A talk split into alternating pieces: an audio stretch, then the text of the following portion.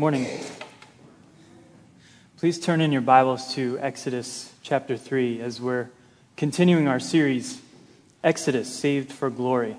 And also um, keep your bulletin nearby, uh, if you would, as we're going to be referencing that, that passage that Sally read earlier. Uh, the passage is also printed in your bulletin, um, and it's on page 46 in the Pew Bible. Well, a couple of weeks back, Mark preached from this same chapter where Moses has been called by God out of a burning bush. And God is speaking to him and commanding him to go rescue his people. And he's radically altering the course of Moses' life, much like he radically altered the course of Abraham's life, as Sally read earlier. I want you to take a moment and consider, try to imagine what Moses or Abraham's life would have been like if God had never interrupted. Abraham, or Abram as he was first called, he probably would have stayed in the land of his father. Still would have had a lot of possessions, probably, but also a barren wife and no one, no heir to inherit his wealth, much less the promise that he would be made into a great nation and that his descendants would bless all the other nations of the earth. And as for Moses, he probably would have stayed right where he was. If you recall, he grew up as the son of Pharaoh's daughter, but he fled after murdering an Egyptian, an Egyptian man who was beating a Hebrew, one of Moses' kinsmen. And he wound up in the land of Midian, where he is now. And at the beginning of this chapter, he is tending his father in law's flock. And if not for God's intervening, he might have had a pretty decent life there. Probably would have gained wealth along the way, stayed and grown old with his wife. But then God appears and calls to him, and his whole life is upended. You see, we don't know God unless he reveals himself to us. Today, we wouldn't know anything about God if he hadn't chosen people throughout history to hear his words and to record them. And in the divine dialogue in our passage this morning, God speaks about himself, his name, and his deeds. And then he calls Moses to fulfill his purpose, just as he calls us. So read along with me Exodus 3 13 through 22. Then Moses said to God, If I come to the people of Israel and say to them, The God of your fathers has sent me to you, and they ask me, What is his name? What shall I say to them? God said to Moses, I am who I am. And he said, Say this to the people of Israel I am has sent me to you. God also said to Moses, Say this to the people of Israel The Lord, the God of your fathers, the God of Abraham, the God of Isaac, and the God of Jacob, has sent me to you. This is my name forever, and thus I am to be remembered throughout all generations. Go and gather the elders of Israel together and say to them, The Lord, the God of your fathers, the God of Abraham, of Isaac, and of Jacob, has appeared to me, saying, I have observed you and what has been done to you in Egypt and I promise that I will bring you up out of the affliction of Egypt to the land of the Canaanites, the Hittites, the Amorites, the Perizzites, the Hivites, and the Jebusites, a land flowing with milk and honey. And they will listen to your voice. And you and the elders of Israel shall go to the king of Egypt and say to him, The Lord, the God of the Hebrews, has met with us. And now please let us go three days' journey into the wilderness, that we may sacrifice to the Lord our God. But I know that the king of Egypt will not let you go unless compelled by a mighty hand. So I will stretch out my hand and strike Egypt with all the wonders that I will do in it. After that, he will let you go. And I will give this people favor in the sight of the Egyptians, and when you go, you shall not go empty, but each woman shall ask of her neighbor and any woman who lives in her house for silver and gold jewelry and for clothing. You shall put them on your sons and on your daughters, so you shall plunder the Egyptians. Well, this is God's word, and it accomplishes whatever He wills. And let's pray to ask God that we would have the ears to hear it this morning. Father, thank you for revealing yourself to us. Thank you for making yourself known. We pray that you would open our hearts to hear what you have to say this morning. In Jesus' name, amen. So imagine that you are a Hebrew slave of the Egyptians. You're growing up there, and all you've known in your whole life is serving Egypt. And maybe you ask your parents, have we always been slaves here? Well, I don't know how good the Hebrews were at passing along all their history. If they were anything like my family, you can lose the whole history in the space of like two generations, and then you got to subscribe to Ancestry.com or something to get it all back. And clearly, they don't have that luxury. So you ask your parents, you know, have we always been here in Egypt? And they tell you the story of Joseph, how he became a ruler in the land of Egypt and saved his whole family, your ancestors, from starvation. And that's in the book of Genesis. Or maybe they tell you also the story of Abraham, how God told him that his descendants would be slaves, afflicted servants in Egypt for 400 years. And hey, hasn't it, hasn't it been about that long? Maybe the people of Israel had a good, long collective memory like that, remembering God's revelations throughout the years as well as all the promises and curses and blessings foretold by their ancestors. But it's just as likely that all the specifics had faded. As a child of slaves in Egypt, you would have grown up in a nation where Pharaoh is connected to the real powerful gods, as far as you're concerned. After all, he owns everything and everyone, and you exist to do his will. Sure, the nation of Israel worships a God as well, as far as you know. They've kept certain traditions passed down from their ancestors. They still circumcise their sons. They may still speak of God Most High, Yahweh, the shield of Abraham, and hope to be delivered out of slavery, but it's been years since anyone's heard from him. One commentator says that we can assume that the faith of Moses and the Israelites had grown somewhat faint and rusty. Well, it's best not to speculate too much. The nation of Israel had multiplied to great numbers, and perhaps there was a whole range of belief within the nation, from the very devout to the totally hopeless. What we do know is from the end of chapter 2, we know that they cried out for help. And it's God who hears their groaning and moves to act because of his covenant with their fathers. But keep in mind that the people of Israel, they didn't have a book. They didn't have Genesis or any part of the Bible yet. They lived at that time based on whatever they remembered. And they may not have remembered very much at all. Our knowledge of God affects how we live. If we're mindful of Him and in communion with Him, it makes a big difference to our lives. But here's the problem even in the present, when we have access to God's very words, we still live forgetful of Him. We often neglect to grow in our knowledge of Him. We forget Him. And it's true that before we come to know Him, we live ignorant of Him and in rebellion against Him. But even if we do know Him, we fail to remember who He is and what He has done and what difference that makes. These words recorded by Moses after the Israelites had come out of Egypt. They teach God's people their identity, which is rooted in history and in the deeds that God has accomplished for them.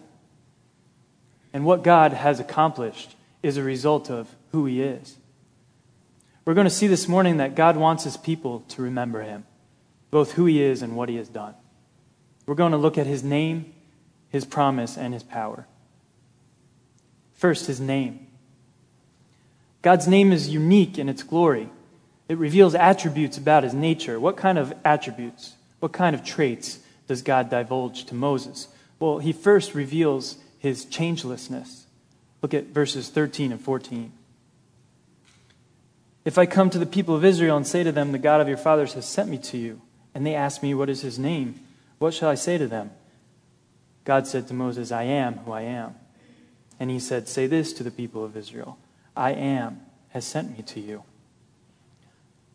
See, Moses wants proof and credibility.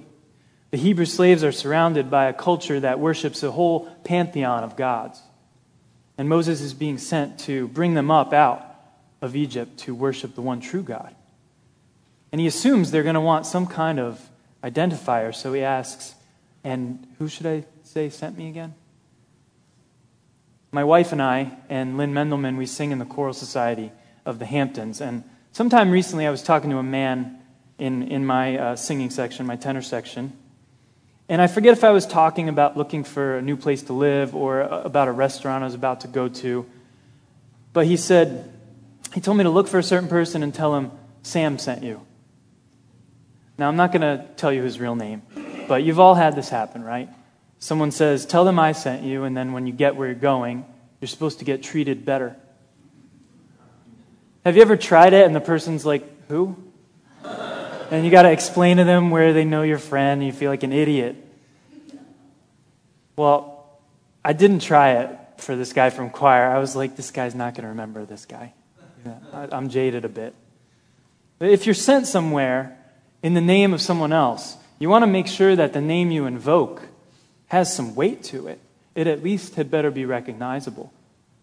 So Moses asks, What if they ask me, What is his name? But I'll bet Moses wants to know for himself as well. Who is this God that's upending my life and sending me to deliver the people of Israel? And God doesn't answer how we would expect. His answer is a mystery that we ponder even to this day. I am who I am. That is not a normal name, it's not even a noun.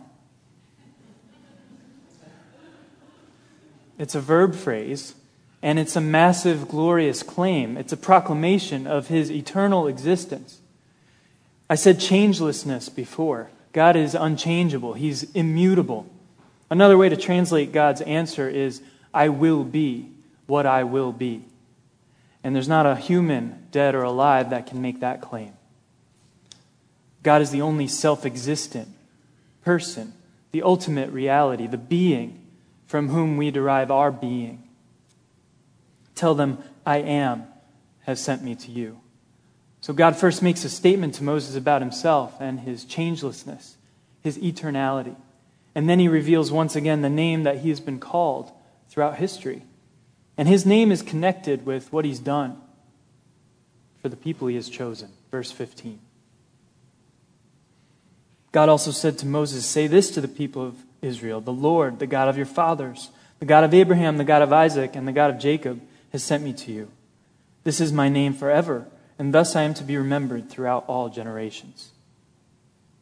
This is the proper name for God, often translated as the word Lord. It's four letters of the Hebrew alphabet that we sometimes pronounce as Yahweh.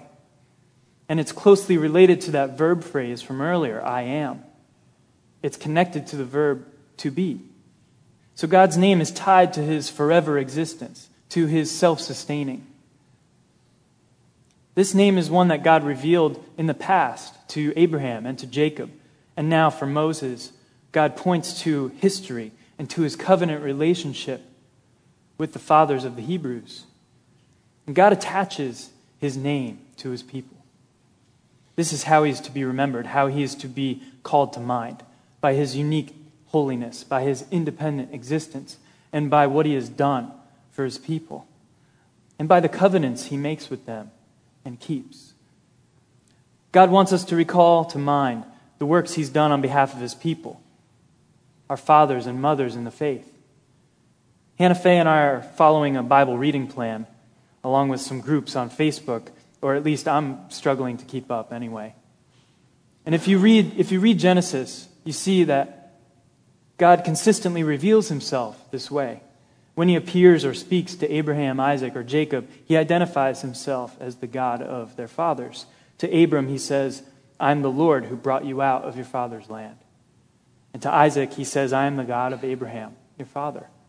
To Jacob, whose name is later changed to Israel, he says, I am the Lord, the God of your father Abraham, and the God of Isaac. He's been saying, I am the same God it's me. And when he revealed himself, those men would often build some kind of altar or pillar, a way to commemorate, commemorate the spot where it happened. Well, here in our passage, God tells Moses, I'm Yahweh, and this is my memorial, my name. Verse 15 goes slightly differently. In another translation, it says, This is my name forever, and this is my memorial name to all generations my memorial name. It's meant to conjure up all the stories of God's revelation and work throughout the centuries. Later on, after God has brought Israel out of Egypt, he's going to attach his name to his people once again by his name and what he's done for them. I am Yahweh, your God, who brought you out of the land of Egypt, out of the house of slavery. And based on this, he's going to command them to worship him as the one true God, the only God capable of saving them. Do you relate to God in this personal way? Do you call to mind what he's done for his people? Do you have a story to tell about what he's done for you as one of his sons or his daughters? Are you secure in the promises that he's attached to his name? The name of God. Now let's look very quickly at God's promise.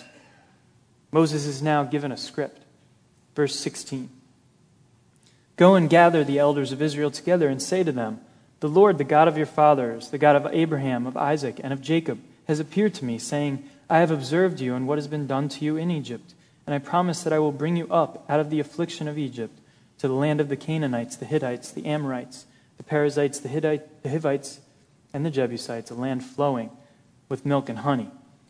So God has granted Moses authority and credibility, based on his identity, of course, to go to the elders of Israel and renew God's promise in their minds. Earlier in the service, Sally read from Genesis 15, and we heard that God had foretold all of this to Abraham, both the slavery and the deliverance. Of God promises to bring them out to the land that he promised to Abraham as a possession all those years ago. And the land is now fertile and prosperous. You see, years later, Jacob, or Israel, had come to Egypt to escape famine and starvation in that very same land. Well, after 400 years, the land is now described as flowing with milk and honey. It's a good land, it will provide for them. It's their rightful possession because God Himself has given it to them. God's told Moses to renew his promise in Israel's mind. Now let's look at his power to bring this promise about. We now learn from this passage that God knows the future. In fact, he brings it to pass. He does not depend on anything or anyone. In fact, everything depends on him. Nothing happens outside his decree. Those are earth shattering things to say. But that's what we find in his word he's going to outline for Moses exactly what's about to happen. Look at verse 18. And they will listen to your voice. And you and the elders of Israel shall go to the king of Egypt and say to him, The Lord, the God of the Hebrews, has met with us. And now please let us go a three days' journey into the wilderness, that we may sacrifice to the Lord our God. But I know that the king of Egypt will not let you go unless compelled by a mighty hand. So I will stretch out my hand and strike Egypt with all the wonders that I will do in it. After that, he will let you go. And I will give this people favor in the sight of the Egyptians. And when you go, you shall not go empty, but each woman shall ask of her neighbor and any woman who lives in her house for silver and gold jewelry, and for clothing. You shall put them on your sons and on your daughters. So you shall plunder the Egyptians. The truth is that God's promises would be absolutely worthless if he lacked the power to fulfill them. And yes, God has power over nature. He's going to stretch out his hand to strike Egypt with wonders. But he also has the power to turn the hearts of people wherever he wants. We have three examples in these verses. First, God tells Moses that the elders of Israel are going to listen to his voice. Second, the king of Egypt, Pharaoh, is first going to refuse their request and then change his mind after all of God's wonders. And third, God is going to give Israel favor in the sight of the Egyptians. And this is really incredible. Egypt will be brought to its knees in every conceivable way environmentally, economically, population wise.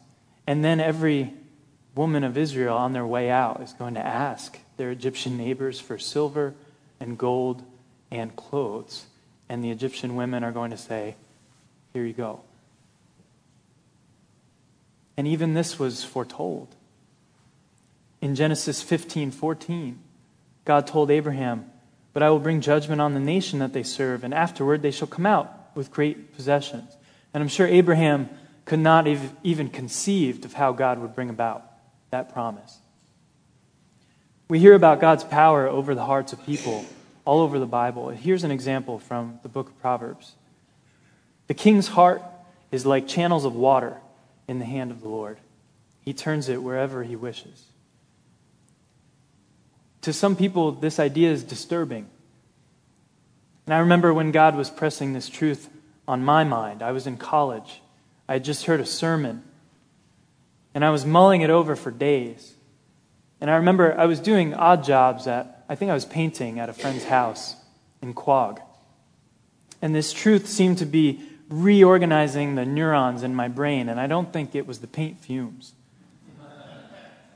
It really was reordering the whole way that I saw the world. And you may buck against it, as I first did, but then the comfort comes. The hearts of people are in the hand of the Lord. What comfort, what hope, what confidence we can have as we live in the world, and especially as we seek for other people to come to know God. I have people in my family that I love very dearly, one of whom seems largely indifferent to the things of God, and the other of whom is trapped in rebellion and bitterness toward God. And I cry out to God for Him to change their hearts. Because it is in His power to do that. Of course, He displays that power in His own time, and His patience outlasts ours. There were over 400 years between God's promise to Abraham in Genesis 15 and his sending Moses to deliver Israel from Egypt. God's not bound by time, but we sure are. And sometimes waiting for an eternal God can feel like an eternity. Long after Israel had possessed the land, they would actually incur God's wrath for dishonoring his name. And they would fail to bless other nations with the knowledge of the one true God as they were supposed to do. Instead, they would worship the gods of other nations.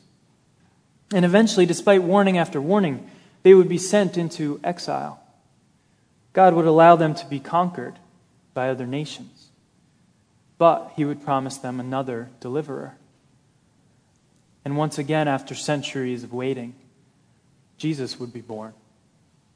And Jesus, even though he was a man, would identify himself unmistakably with the God of Abraham, Isaac, Jacob, and Moses.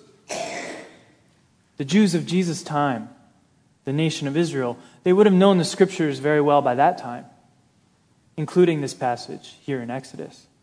And one day the Jews were bragging about being the descendants of Abraham, and they were grilling Jesus. This is all in the Gospel of John, chapter 8, by the way. The Jews were asking Jesus just who he thought he was because he was making these astounding claims. He claimed to actually know Abraham. So the Jews said to him, You're not yet 50 years old, and have you seen Abraham? And Jesus said to them, Truly, truly, I say to you, before Abraham was, I was. That's not really what he said. He said, Truly, truly, I say to you, before Abraham was, I am. And then they knew that he was identifying as God. He was claiming to exist eternally. And they were ready to kill him for blasphemy. And eventually, Jesus was killed. But wait a minute. You may have noticed that there's a big part of verse 17 that I sort of glossed over. Haven't really talked about it. Yes, it's true that Yahweh has promised land to Israel, and he has the power to give it to them. But that land is already occupied by all the people that are listed in verse 17. So, what's going to happen? Well, once again, there's a key to understanding this. Back in Genesis 15, which Sally read earlier and is in your bulletin. You can look at it. You can see that many of the group names in that list overlap with the list in this passage. But look at verse 16. That's the last sentence in the first paragraph. The Israelites will come back to the land in the fourth generation because the iniquity of the Amorites is not yet complete.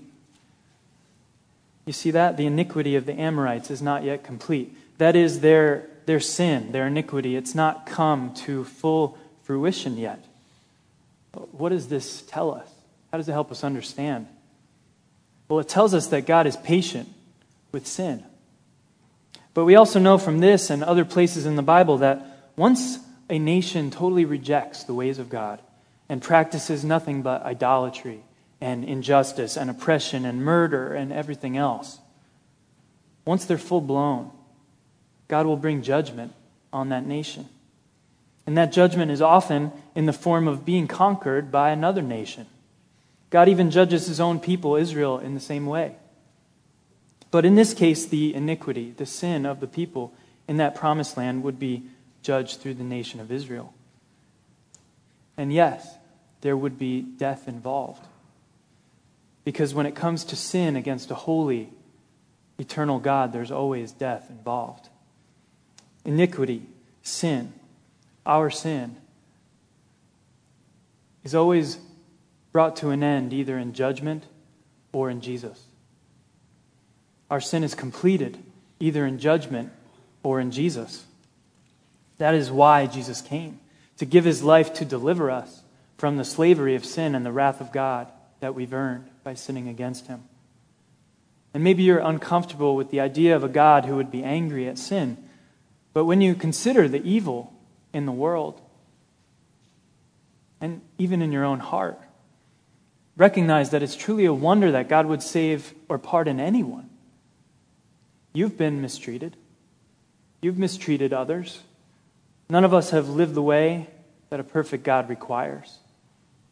We've shown God dishonor. We've rebelled against Him. You can be sure that if God judges a nation, the nation has earned it.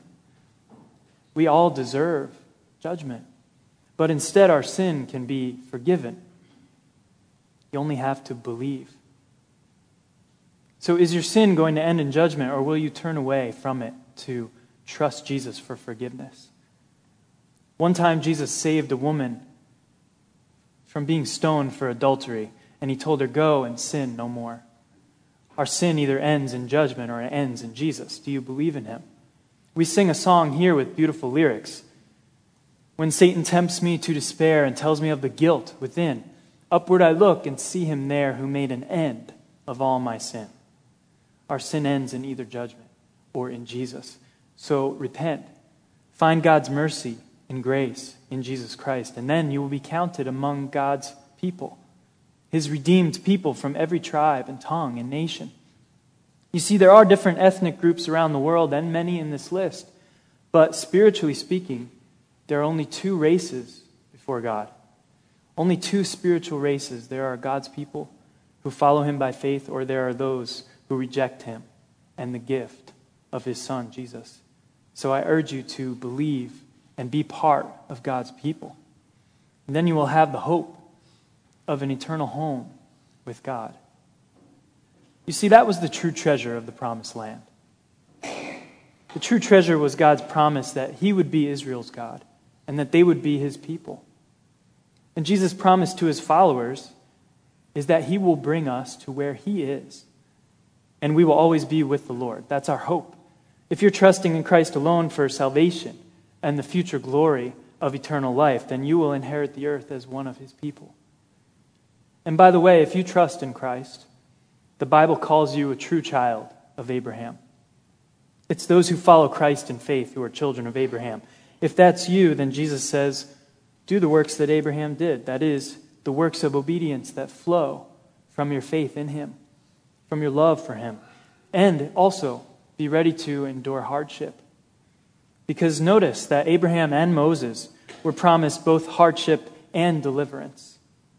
Your descendants will be captives. Pharaoh's not going to listen, he's going to make your life harder before the ultimate deliverance. Well, Jesus too promises his followers both persecution and his eternal presence. He says, In the world you will have trouble, but take heart. I have overcome the world. So be ready to experience trouble for his name's sake, if in fact you follow Christ. Recently, I heard a pastor say that there's not a Christian around who isn't paying for it in some way. And here's one example. Uh, my friend Dave Cook, he's the pastor of Calvary Baptist Church in Riverhead, where my parents are still members. And this past summer, Dave's son got a job at Snowflake Ice Cream Shop. Did I say ice cream shop? Or ice flake shop or something? Sorry. anyway, it came up in conversation that he was a Christian. And just that knowledge made one of his coworkers angry. And she called him a terrible name. And it was a slanderous and profane name. I'm not even going to repeat it here, but it wasn't true. But Jesus said his people would be hated for his name's sake. But the one who endures to the end will be saved. And that's the way of God's people. We endure, trusting in God and his, and his promises, which are founded on who he is. This God who intrudes, who intervenes in the lives of his people, who appears to Abraham, makes a promise, fulfills it, and then promises even more ever more blessing, ever more justice, ever more love, and more of himself, culminating in the arrival of Jesus to make peace for us with God and guarantee that we'll always be with him for eternity. We're to remember God, his name, and his works his constant and eternal existence, the only true and glorious constant in the universe. He never changes in all his love, in all his wrath towards sin, and in all his loving kindness toward his people, and in all his might and ability and the sacrifice of Jesus to bring about the good of his people. If you're in Christ, then I am is for you. He who never changes will bring about his promises by his power for you because of Jesus. Let's pray. Father, we thank you for your word. We thank you for the history of all you've done for your people. And we thank you for Christ, who came to give himself, not to condemn the world, but that many would be saved, that we can have faith and security and salvation, that we can look forward to the promise of eternity spent with you. I pray that you give us the strength, give us the faith to believe first, and give us the strength to endure hardship as people who belong to you. Help us look toward the reward of your presence. In Jesus' name.